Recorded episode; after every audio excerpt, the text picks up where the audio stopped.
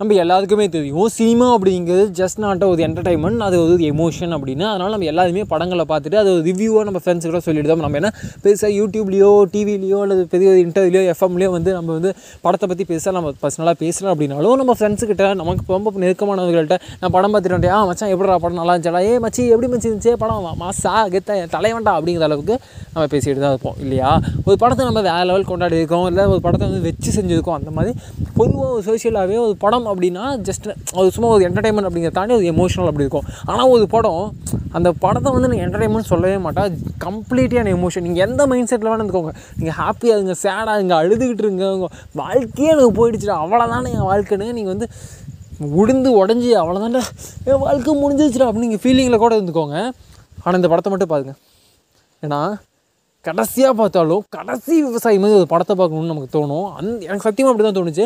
அது இந்த இப்போ நீங்கள் கேட்டுட்ருக்கீங்களா இந்த எபிசோட் வந்து ஒரு அஞ்சாறு டைம் முயற்சி பண்ணி எனக்கு என்ன பேசுனே தெரியலனா அது நீண்ட மௌனம். அது அந்த படத்தோட கடைசி டைம்லாம் பார்த்தீங்கன்னா கொஞ்சம் அப்படியே மியூசிக்லாம் எதுவும் பேக் பேக்ஸ் அந்த மியூசிக்லாம் எதுவுமே இல்லாமல் அப்படியே ஃப்ரீயாக விட்டுருப்பாங்க.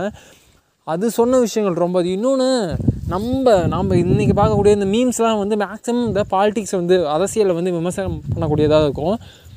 ஆனால் ரொம்ப நுணுக்கமாக அங்கங்கே சின்ன சின்னது என் நமக்கு தோணும்ல ஏ பாகாதே ஏ பாதே எங்கே போய் இது அதை சொல்கிறாங்களோ அப்படியே ஈஸியாக கனெக்ட் பண்ண முடியும். ஆனால் ரொம்ப அதில் டீப்பாக போகாமல் அப்படியே மேம்போக்கா அப்படி ரொம்ப நீட்டாக கூட சொல்லியிருந்தாங்க. அது எனக்கு ரொம்ப பிடிச்சிருந்துச்சு.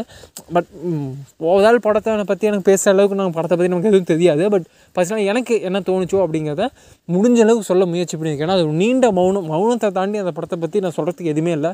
ஏன்னா பேசும் வார்த்தைகளை விட பேசாத சொற்களுக்கு அர்த்தங்கள் ஆயுதம்னு சொல்லுவாங்க. அதுபோல் மௌனம் தான். இந்த படத்தைன்னு கேட்டிங்கன்னா அந்த படு படத்தோட மிகப்பெரிய ப்ளஸ் பாயிண்ட் நான் நினைக்கிறது வந்து மௌனம். அதுவும் இந்த பெரியது வந்து கடைசியாவது என்ன பே ஏதோ ஒன்று சொல்லுங்க. ஐயோ தயவு செஞ்சு சொல்லியா? ஏதோ ஒன்று சொல்லுப்பா ஏதோ ஒன்று சொல்லப்போ அப்படியே எனக்கு தோணுச்சு. அது வந்து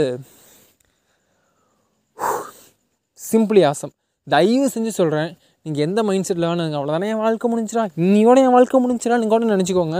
தயவு செஞ்சு எப்படியாவது இந்த படத்தை போய் பார்த்துடுங்க. ஏன்னா உலகத்தில் வேறு level animation fiction science fiction time travel ex memories love story school college life அப்படி இப்படி அப்படி எங்கே என்னமோ வேணாம். அப்படி வேணால் எடுக்கட்டும். சத்தியமாக சொல்கிறேன் இந்த படம் கொடுத்த பாதிப்பை லைஃப் டைமில் எனக்கு ஒரு படம் பாதிப்பு கொடுக்குமானா எனக்கு தெரியாது.